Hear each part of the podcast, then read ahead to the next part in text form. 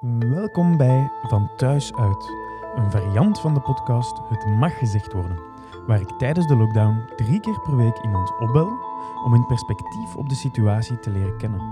Dit is het uitgelezen moment om wat spreekwoordelijke harten onder elkaars riemen te steken. Het is de bedoeling om een gezellig gesprek te voeren, maar ook om het positieve te benadrukken en de opportuniteiten die deze tijden met zich meebrengen op te sporen. Vandaag belde ik met Pascal de Bolle. Pascal werkt bij Mazda de Bolle bij MX Motors. Wij bespreken de gevaren van onze voertuigen te lang stil te laten staan en welke trends er na het versoepelen van de maatregelen dreigen voor te komen. Mijn naam is Sander Kuipers en ik neem deze podcast op van thuis uit. Hallo, met Pascal. Hey Pascal, het is Sander. Hoe gaat het Hey. met u? Dag Sander. Goed, goed, goed. En met u? Ça va, ça va. Ik heb mijn bezigheid gevonden. Hè. Allee, voilà. Het is niet gemakkelijk voor iedereen, hè. Nee, nee, zeker niet. Daarover gesproken, hoe hoe beleefde jij je werk momenteel? Kun jij nog iets doen? Kun je dat nog doorzetten? Ja, het is niet gemakkelijk in feite, want sinds 13 maart eh, zijn wij gesloten. Dus showroom, atelier.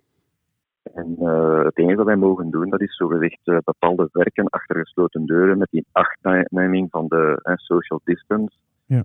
Eh, om eventueel aan mensen die dus een platte batterij, een band die lek is of zo, of echt iets dat ze de auto niet meer kunnen gebruiken. Ja. Maar dus gewone onderhouden of wielenwissels, winterwielen en zo, mogen we niet doen. Nee, oké. Dat is allemaal, allemaal gestopt.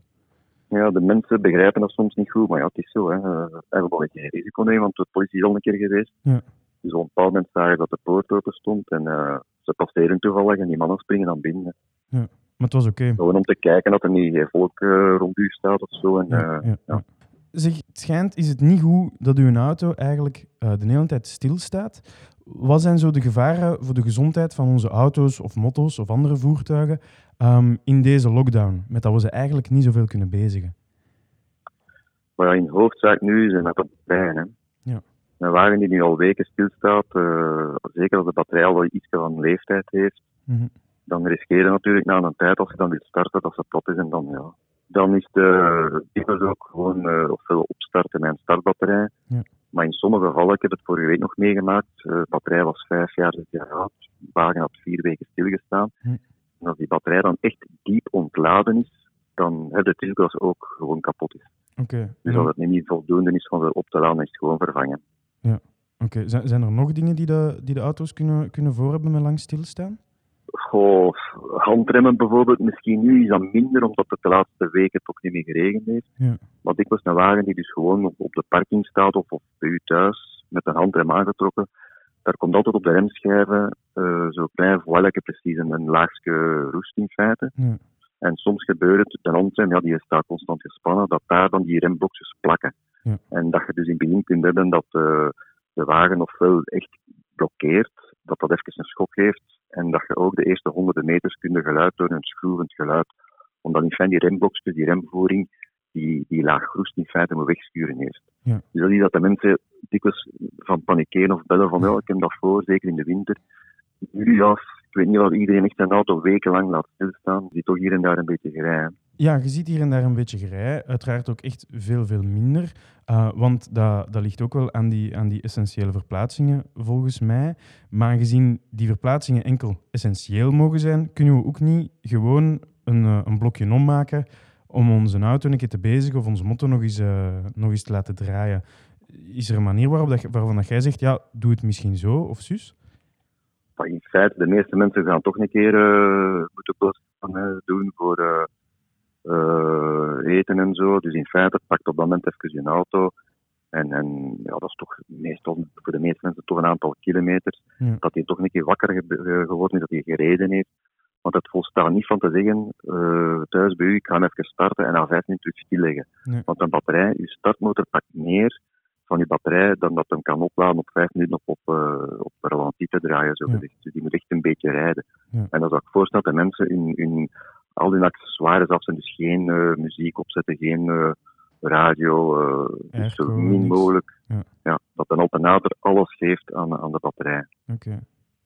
Maar dus hem starten en vijf minuten daarna stilleggen, zou ik zeker niet doen. Nee, oké. Dus het moet echt wel een beetje rondrijden zijn dan. Hij moet een beetje gereden hebben. Ja. Oké. Jij werkt ook bij Depannage Steps. Ja. Kun je mij zeggen, als er tijdens de crisis, hè, nu bij de lockdown, een ongeval gebeurt of iemand valt in, pallen, in, in pannen, kan die nog geholpen worden? Ja, dat, dat- die mensen worden nog geholpen. Hè. Alleen is het zo, dus ja, je kent het, er moet afstand gehouden worden eh, ten opzichte van de klant. Ja. Er wordt gewerkt met handschoenen aan, eh, een mondmasker. En als de klant mee in de wagen moet, eh, in de vrachtwagen, moet er gezorgd worden dat hij achteraan gaat zitten, dus dat er voldoende afstand is in feite, dat Ja. niet naast u komen zitten. Ja. En natuurlijk is het probleem dat de meeste garages dicht zijn, duurt het ook al een beetje langer. Hè. Dus de wagens kunnen nog wel afgezet worden of wel niet. Hm. En dan staan die gewoon bij ons in het depot tot als, ja, tot als het mag. hè. Oké. Zijn er eh trends? meestal- Ja, zeg maar De meeste panners nu zijn toch de batterijen, dus Ja. daar kunnen de mensen direct mee helpen. Hè.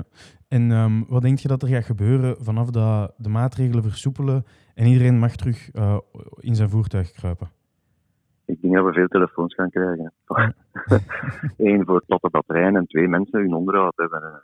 Ja. Want nu werken wij als volgt. Eh, op de site eh, staat de boodschap dat de mensen kunnen een mail doen indien het dringend is.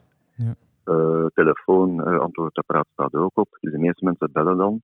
Ze horen dan oké, ze gaan naar een bepaald e-mail van ons. En dan zeggen ze oké, wat is hier meneer X, ik heb dat probleem. En dan contacteren wij die mensen voor te zeggen oké, zet uw wagen af s morgens, doe de sleutel in een nachtkruis. We gaan zien wat we kunnen doen. En als hem klaar is, dan bellen we die mensen. En dan eh, moeten ze zien als ze hem in de reservesleutel eh, in de wagen komen ophalen. Ja, tot nu toe hebben we al een aantal zaken gehad. Platte batterijen, eh een keer platte banden, kapotte banden. en zo. Dus ja, dan zijn mensen toch geholpen. hè. Nee, maar dat is goed. Is er verder nog een, een laatste boodschap die je de wereld in wilt sturen? Maar het is eh, misschien een beetje tegen mijn eigen commerce, maar in feite vind ik het wel zalig dat het zo meer rustig is op de baan. Ja. Dat je ziet de mensen gaan wandelen, gaan fietsen, wat ze misschien tevoren nooit niet echt deden. En eh, ik vrees zo'n beetje eens dat eh, de, de maatregelen gaan versoepelen, dat de mensen rap in hun oude gewoonte gaan, gaan vervallen. Ja. Dat het teruggaat, eh dagelijkse kosten zijn van files en drukten en, en aan de scholen. En, Ja. ja, misschien zijn er mensen die nu ontdekken van tja, ik kan even met de fiets een keer naar, naar de winkel gaan of zo. Ja. Maar eh, want nu is het in feite echt de essentiële en niet-essentiële verplaatsingen. Ja. Dus als, ik vind dat als het woord van 2020 vind ik moment. Eh, maar ik weet niet in hoeverre dat de mensen echt gaan geleerd zijn. Mensen vergeten dat. Ja. En, en qua, qua trends in, in, in thuiswerk, zie je daar niet dat de mensen toch misschien meer gaan zeggen van goh, ik ga misschien toch eerder een dag Dat of twee meer? Ja, dat, ik denk van wel. Want mijn echtgenoten ook, die is ook al, al sinds 13 maart eh, met telewerk bezig. En dus dat gaat in haar branche perfect. Ja. Natuurlijk, ik denk wel dat veel mensen het contact missen van collega's en tasje koffies morgen en een babbel te doen en zo. Hè. Ja, nee, nu wordt dat dikwijls wel gedaan met chats en zo, maar dat is niet hetzelfde. nee. Nee. een mens is een gewoontedier en een, en een sociaal wezen. Hè. Het is waar. Het zal, eh, het zal afwachten worden. Hè? Ja, ik denk wel dat er misschien toch meer firma's nu, eh, hè, want iedereen is vindingrijk, Ja. en eh, dat er toch veel firma's misschien toch een stuk daar gaan op overschakelen. Misschien iets aantal dagen per week of zo, Ja. hoe die dat willen. En als dat geen oplossing zijn voor de files ook. Hè. Ja, da- daar hoop ik ook een beetje op eigenlijk. Pascal, merci eh, voor de telefoon op te nemen en mijn vragen te beantwoorden. En, Graag gedaan. en dan, eh, dan hoor ik u binnenkort nog eens. En houd u goed, hè. Ça va, Sander, houd het gezond. Ja. En keep distance, zoals ze zeggen. Dat is goed, dat zal ik doen. Zeg, salut. Oké. Dag Sander. Dag. Zo, dit was hem voor vandaag. Elke maandag, woensdag en vrijdag tijdens de lockdown breng ik een aflevering uit. Je kan deze podcast luisteren op YouTube, Spotify en quasi alle podcast-apps. Een spraakberichtje insturen kan via www.hmgw.be of als je zelf eens opgebeld wil worden, stuur dan zeker een mailtje naar hallo.hmgw.be. Vond je het gezellig? Laat zeker een review of comment achter. Je mag zelfs deze podcast aan iemand aanraden. Elk beetje helpt meer dan je zou denken. Bedankt om te luisteren, hou je goed en tot de volgende keer.